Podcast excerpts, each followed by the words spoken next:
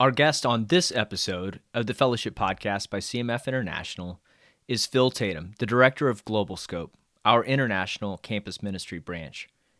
We'll hear Phil's story of how a boy from Georgia ended up serving God in Chile and the power of influence that other people have on our lives. I'm your host, Jake Moore. Welcome to the Fellowship.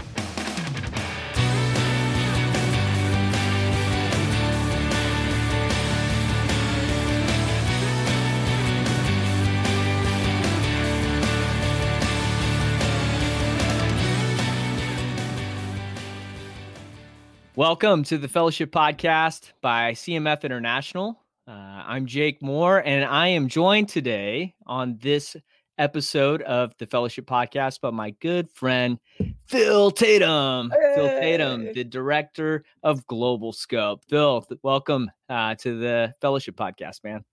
Thanks, Jake. Great to be here. Pretty exciting. Yeah, yeah, it's really exciting to have you here. I'm excited uh, today to hear more about your ministry with Globalscope, but even just get some background on how you got plugged in with CMF, how you got plugged in with Globalscope and your journey up to this point in your life. But I think we'll probably have to break it up into a couple of episodes to get to where you're at today. But first off, maybe tell me a little bit about your family, because uh, I know a number of our CMF missionaries know who you are, but maybe they don't have the full picture of your family and your family makeup. Yeah, we so my wife and I, Marin and I, live here in Indianapolis. We have three kids. Marin and I served with CMF in Chile, 2002 to 2006, and right after that, moved back here to Indy. So we've been here in Indianapolis for 13 years. Hard to believe. But we've yeah. got three kids. Luke is our oldest. He's 11 in mm-hmm. fifth grade, finishing up fifth grade this week. And taller than me, I will mention that. That guy is a beast. Five foot seven, I think. It's, and again, yeah, how kinda, old? Five foot seven, and how old? He just turned 11. I'm I'm 41 and I'm not that tall. One so. day, maybe when you grow up, you'll be five foot seven. Maybe, maybe. Uh, Hattie is our seven year old. She's finishing up first grade this week as well, doing e-learning. We are in COVID times here. Mm. And Molly, who's adopted, she's two and a half. She'll turn three in in September. She is the spunky one in our bunch and keeps us on our toes. Yeah. Yeah. All three of those kids are great. And of course, Marin is phenomenal as well. She's so, even greater. Yeah. You live in Indianapolis. You are the director of Globalscope, but you're not from Indiana originally, correct? I am not. I'm from yeah. Georgia originally. I grew up yeah. uh, northeast of Atlanta, a little town called Duluth. Duluth, all right. Named after Duluth, Minnesota. Long story there for another podcast. But uh, yeah. yeah. I grew up just northeast of Atlanta. Like the pants people too, right? Like they make the pants. Is that? Yeah, that's the Minnesota ones. Oh, okay. Duluth, Georgia doesn't have a ton going for it. I think like a minor league hockey team and a minor league yeah. baseball team. Yeah. Hockey's huge in Georgia, right? Yeah, big time, big time, man. okay, you grew up in Duluth, man did you come from a Christian family? Uh, like, I mean, obviously you work for CMF now, so you're a follower of Jesus. But was that a part of your history growing up? It, it was. My I grew up in church back in the day. Mm-hmm. You know, Sunday morning, Sunday evening, Wednesday night in church. We grew up in a. I grew up in a small Baptist church there in Duluth, and spent my whole life. Most of my family, actually extended family, are all believers as well. So faith was very much a part of a part of my upbringing. I um, you know started following Jesus. Really don't remember not following Jesus, but got baptized yeah. pretty young, and that was faith was just a part of our life. And I, I owe a lot of my heritage and legacy, I think, to my parents and my family. Mm-hmm. It was just like built into the DNA of your family. Yeah, yeah. You guys weren't creasters, just Christmas and Easter. Folks. No, no, we were solid. Dad, like at one point, my dad. I think my dad was interim music minister for like 11 years at wow. our church. So did you get some of that gifting? Did you get some of that gifting? Can you see? I sing? Did not. did three years of piano and and didn't like it. Sorry, mom, uh, if you're listening. but no, I'm the I'm like the one person that doesn't play an instrument in my family. Unfortunately, nice, nice. Yeah, well, very so, involved. Yeah, so what was junior high and high school like for you, man? Were you involved with sports? You you said piano. Did you do the band thing? Like, what was that like for you? Well, junior high and or middle school and high school, as we said in Georgia, uh, mm-hmm. it was mm-hmm. awkward. Like for everyone. I, I, was involved in sports. I played yeah. like football, basketball, baseball growing up. Uh, mm-hmm. By I think by high school, I figured out. Even though I really, really love sports, and I even kind of look athletic. Yeah, I think. Uh, oh yeah, oh yeah, you totally do. I'm not actually that athletic. So I enjoyed sports for as long as I could. I played as much as I could, mm-hmm. but I saw pretty quickly that that wasn't going to you, get it wasn't going to get you a scholarship to college or something like that. Not a college that anyone has heard of. So I remember. Nice. So I play playing freshman baseball. Uh, I remember our coach asked. There were like 14 of us on the team. Maybe he's like, "Raise your hand if you want to play college baseball." And everybody, you're supposed to raise your hand. I look around. I'm the only person without my hand down. He's like, "What are you gonna do?" I was like, "Go to Georgia Tech and be an engineer." He's like, "All right." well, for the rest of you, nice. That is so awesome. Now, so, so knew, what knew. year? What year was that? You said that was your junior year. Oh no, that was freshman year of high school. So it would have oh, been dang. Like 90, 93, 94. So you were you on a trajectory to go to Georgia Tech from the get go? Was that along with your faith in Christ? Was your family like faith in Georgia Tech kind of thing? You know, well, like that was bit. a part of the family fabric as well. Well, my my nuclear family it was. I come from yeah. an extended family that mm-hmm. are mostly UGA dog fans, mm-hmm. uh, but my nuclear family we were Georgia Tech fans, and my dad, my dad really should have gone to Georgia Tech. He. Mm. Uh, should have but didn't so from a pretty early age i was thinking along those lines it happened to line up with my gifting. Math and science yeah. were always things that I was yeah. pretty good at. But my, the funniest was when I was a little kid, people would ask me like, "Hey Phil, what do you want to be when you grow up?" And my answer was either a stand-up comedian or an electrical engineer. That's a great, you know, mix right there. Or like, that? yeah, yeah. Guess which one I wanted. To. Your life is in the balance. To be, yeah. Your life. But, so by school. Uh, I don't know what happened to the stand-up comedian career. I'm still trying, I guess. Yeah, try hard. But uh, engineering seemed to be the route. I, I, I didn't I actually still don't know what electrical engineer does, but um, math and science made sense. Georgia Tech's a great school, in state, you know, all that. Yeah. So I did. Uh, by high school, I kind of knew where I wanted to go to college. Now, where were you in the pecking order of siblings? so I was the oldest and, okay. and only boy. I've got three younger sisters. Okay. Only boy, three girls. Nice. But did they all follow you to Georgia Tech as well? No. So I had I had one sister who followed me, number three. So number two mm. went to she went to play softball at like a junior college and then went to the University of Georgia, that other school. Mm. Uh, and then Joanna went to Georgia Tech. Uh-huh. Was, um, uh, studied building construction management there, and then my youngest sister went to North Georgia. Man, oh man, you guys and your engineering gearing, man, I I just can't relate. You know, I'm hanging out in the arts. You know, focused on history on history. I, I was one of those studs that majored in history and minored in art history. That's right. Wow. Hey, super super useful. Yeah, that's my father-in-law. I think did that. Mm-hmm. He did mm-hmm. like Chinese art history and nice ended up selling homes. So um, we all have yeah. our own paths. we do, we do. Well, when it comes to your faith through middle school, through high school, was that still like a big part? Did it become your own outside of just the family at some point in there, or was that really more? during your college years when your faith really became your own? Uh, well, it was definitely, I would say, college years. Uh, faith, uh, I never left the faith through middle school or high school, but and it was always there. Church was certainly a part of things, but I I was I was one of those kids trying to walk a couple different paths. You know, mm-hmm. I wasn't a great athlete.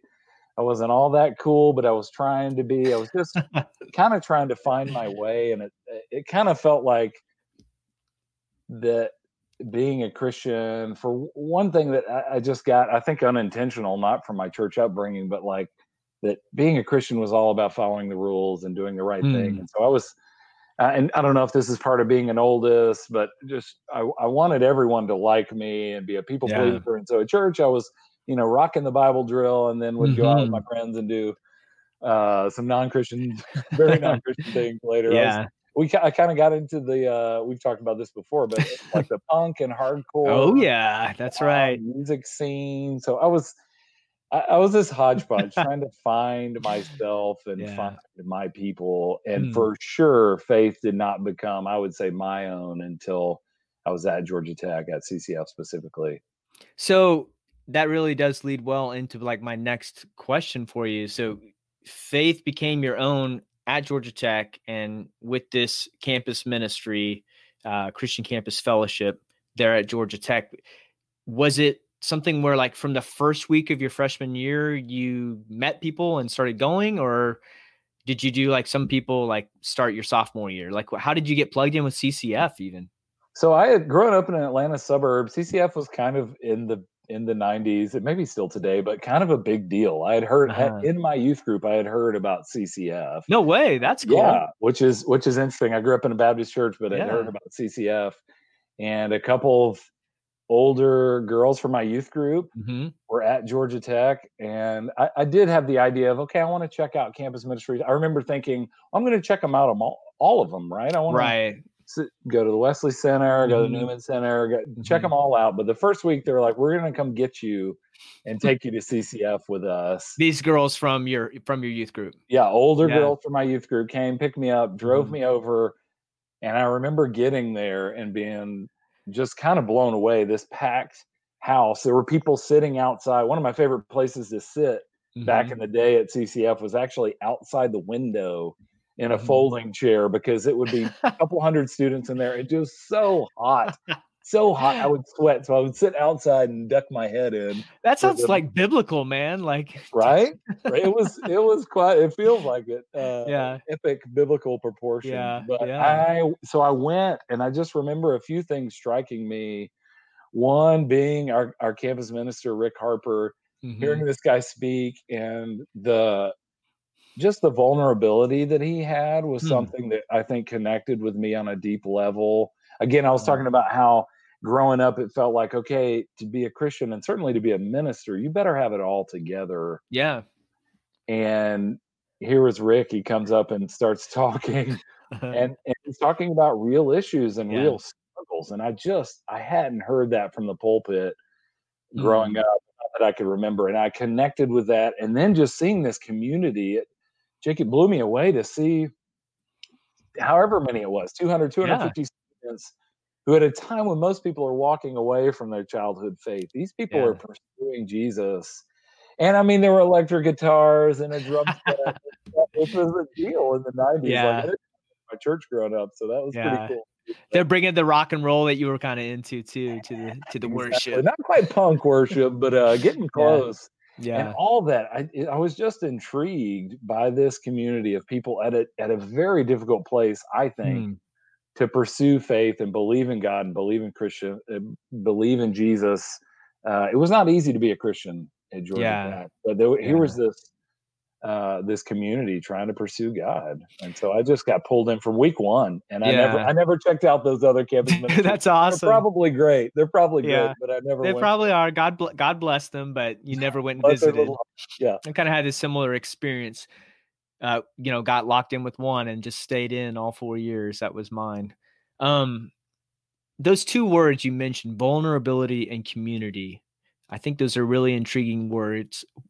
And w- was that what just kept making you go back? Was like those two things almost going hand in hand? Yeah, I think the like I said, the first things that struck me is like this is a real, a real authentic kind mm-hmm. of place. Yeah. And the community, even even as I showed up, I wasn't a part of that community yet, but clearly there's something here. It was just it was a mm. buzz. Uh, yeah. You know, oh, their Georgia Tech reference there.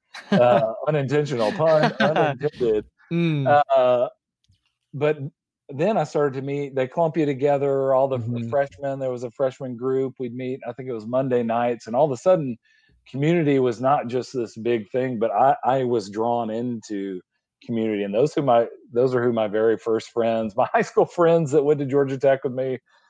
Within weeks, they were gone, and I kind of never saw them again. But I got yeah. pulled into this broader community, the freshman community at Georgia Tech CCF, and just that sucked me in and in a good way. Yeah. Um, so then uh, walk me through those four years. Like, what did your involvement look like? Was it just as a freshman, you're just like a sponge soaking up everything? At what point did you get involved, like with student leadership at CCF? Is how does that work out for you? How yeah, did so that work out for you? Yeah, there's kind of a tiered system at CCF. One of one of the mm-hmm. great things about that ministry is their leadership structure. And so your first year, you're you're a freshman. Uh, the idea is to to build community, to make some friendships, to participate.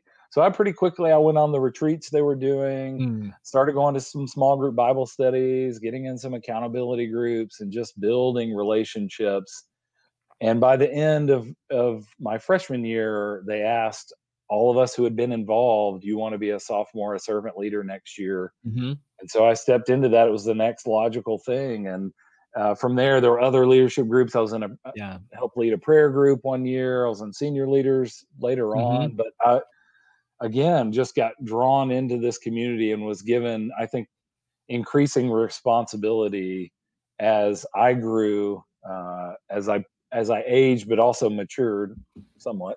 Um, yeah, was given more and more responsibility. As mature as you can be. Yeah, no. Yeah. Uh, was given more responsibility within the community. Yeah.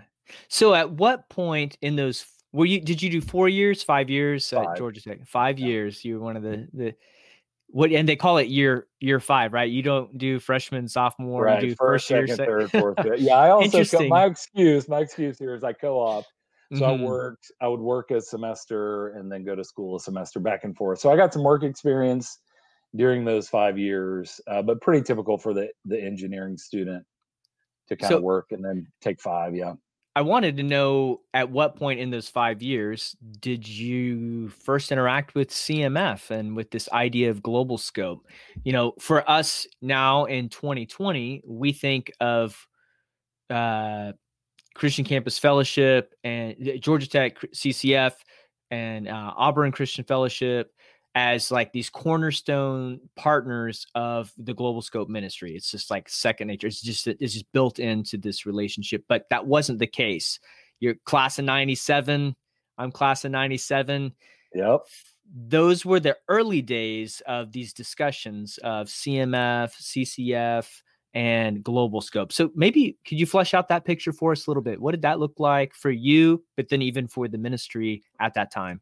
Yeah, it was it was pretty exciting time to be a part of CCF because these discussions were happening maybe even before I started there mm-hmm. between mm-hmm. CMF leadership and Rick Harper. It it really came out of the Reach summer internships. Okay, yeah, Georgia right. Tech would send sometimes as many as ten students wow. to do Reach internships and CMF noticed these high quality mm-hmm. students digging into ministry in the different places around the world. So Naoma and Herb Works and uh, Doug Priest, these people mm-hmm. were thinking, what can we do together with Georgia Tech? And the legend has it that Rick Harper was approached, I believe, by Naoma at first, and mm-hmm. with the idea of planting churches in Thailand.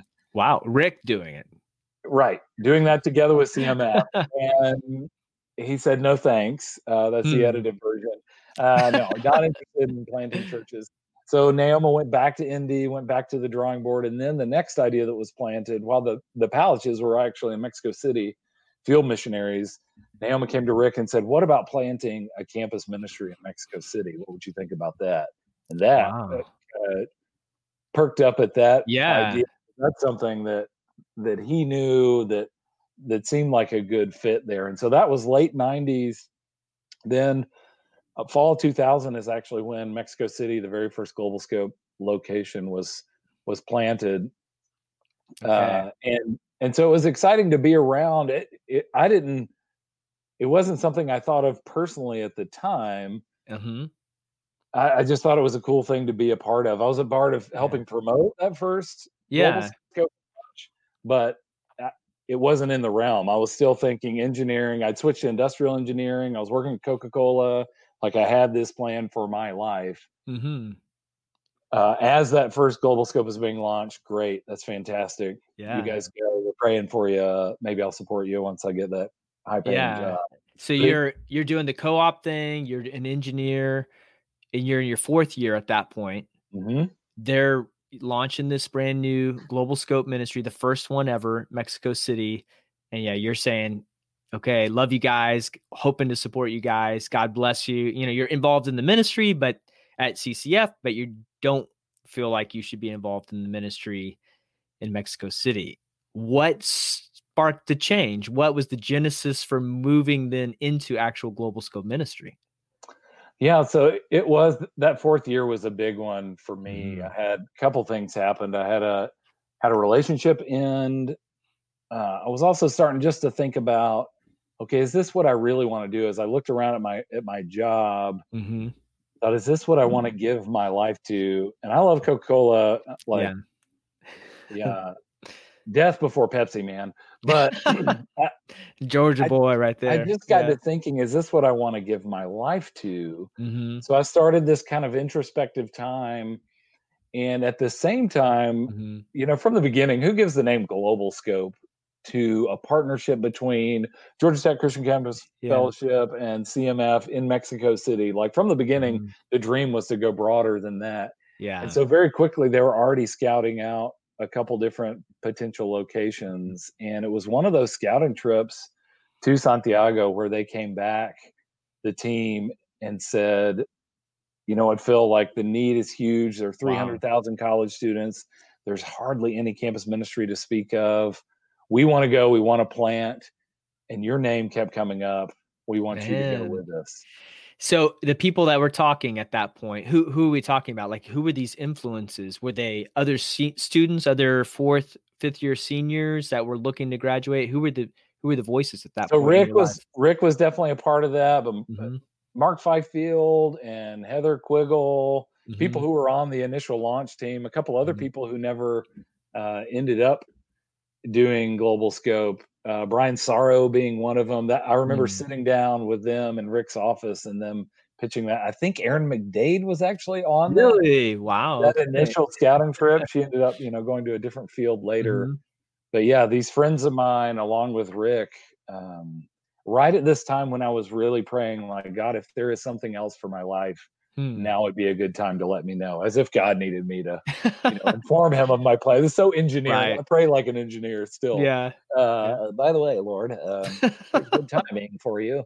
Um, yeah, and they came forward with that, and all of a sudden things started to make sense. I thought about hmm. what what had been most impactful for me during my time at Georgia Tech. It was not stochastics and hmm. uh, my logistics class was interesting, yeah. but not that is interesting. My Optimization. It was all about CCF and my involvement, the deepening of my faith, the struggles mm. I've been through, and having a community to walk through that with me. That's really what was life changing for me, and the and the idea of being able to create that kind of community for a student like me in another country like honestly it almost felt as i got to to pray about it and i got to go on a scouting trip check out santiago mm-hmm. everything felt great it almost at some point felt like it would have been disobedient for me to not go do that. Really? Wow, that's yeah, pretty significant. Like this, I just feel like this is this is what I am called to, at least for now. I, I didn't make any grand plans. I signed mm-hmm. up for a whopping two years. Yeah, all right. Commitment on a launch team, but it just felt like what what God was calling me to. Yeah, that's really, really cool. So, at what point did you do the vision trip to Santiago? Like they did this, you mentioned this crew went and did one, came back, your name kept coming up. At what point then were you like wrestling with it and said, I got to go see for myself?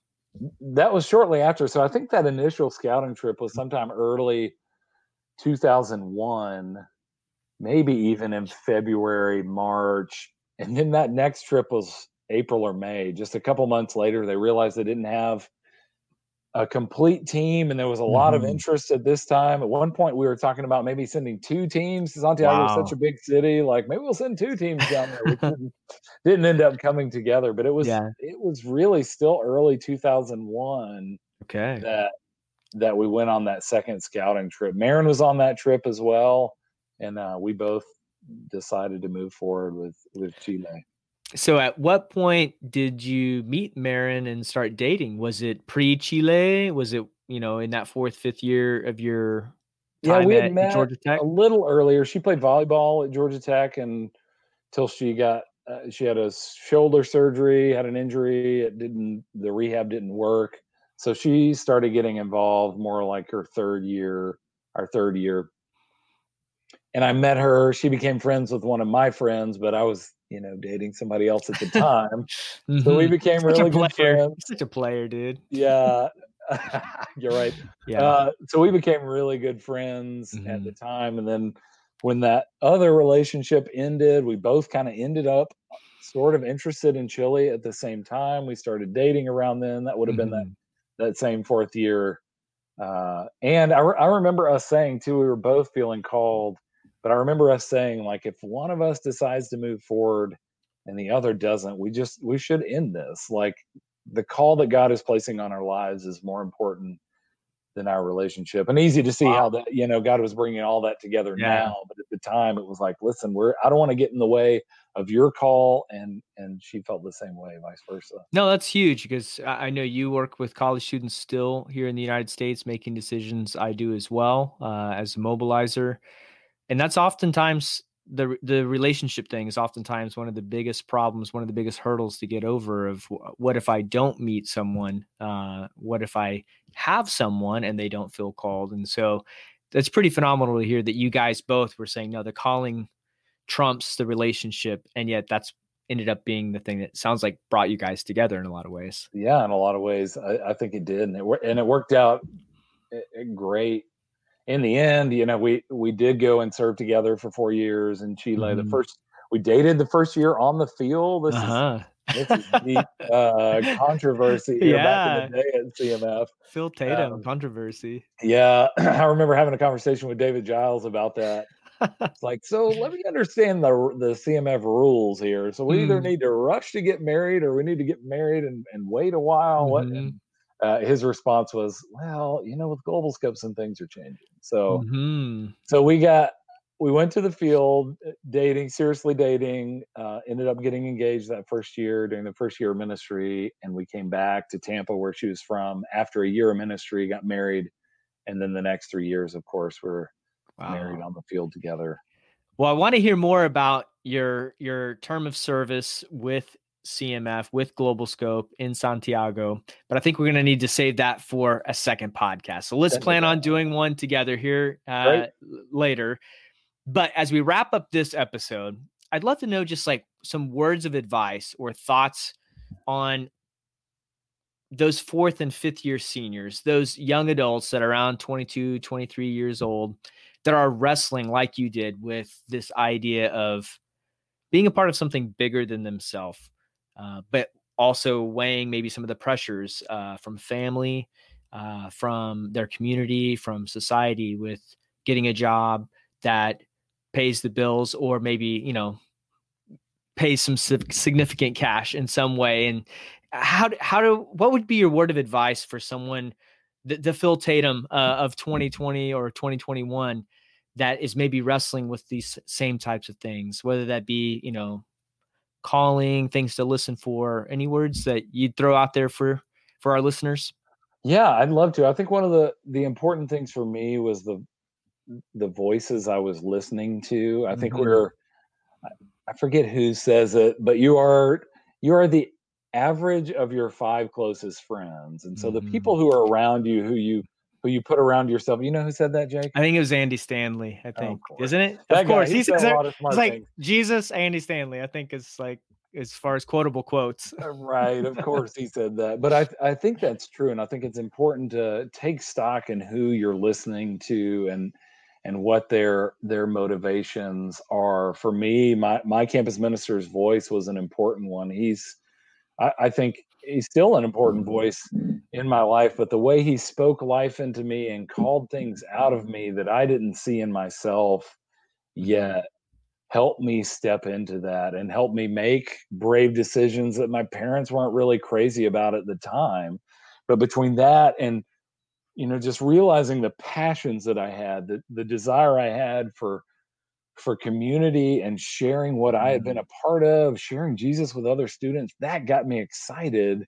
Yeah. I realized way more than like the career path I had been on. And I had I had some great blessing. I walked out of school with no college debt, yeah. which uh, that huge. made that made that decision easier. But I I had to take stock and decide who, you know, whose voice am I going to listen to? And, Mhm. and in the end, it felt like God was leading me in this direction. I had some wise counsel, and and I just tried to make. I didn't make some great lifelong. Here's my lifelong commitment. It was Mhm. just a two year commitment initially into what I thought I was passionate about, something that God had gifted me for, and something that God was leading me to. And Oh, so I huge. I encourage people to to think about that. Who, who are the Mhm. voices that you're listening to, and uh, what are they calling you towards? Um, Yeah. And it also doesn't mean that like sounds like with your commitment, it doesn't mean the rest of your life. Like taking those incremental steps, those small steps towards faithfulness. Sounds like God blesses and blessed for you. um, absolutely. but he then multiplied that uh, over time. yeah, I think a lot of times we get too much in our heads about the future and down the road. And am I going to get married? Is this going to be a lifelong thing? I Mhm. think Yeah. you know, I love the AA thing. Do, do the next right thing. If you feel like God is calling you to take a step, take that step and don't worry about, you know, I've seen so many, God provide in so many ways. Um, but sometimes we just get too much in our head. What about 15, 20 years down the road when that's not, that's that, who knows? Like, that, Yeah. Exactly. what, what is God calling you into right now? And, and Mhm. what's the most faithful next step? Yeah. Do the next right thing. I like that, man. That's good stuff. Well, Phil, I really appreciate you being on the podcast with me today and uh, for this episode and for giving me your time. I'm grateful for you, man. You're awesome. And you guys, the listeners, are awesome too. We're so grateful to have you be a part of the Fellowship podcast with us. And I hope that you have been encouraged and challenged by Phil's story on this episode. Now get out there and connect with what God is doing in the world around you.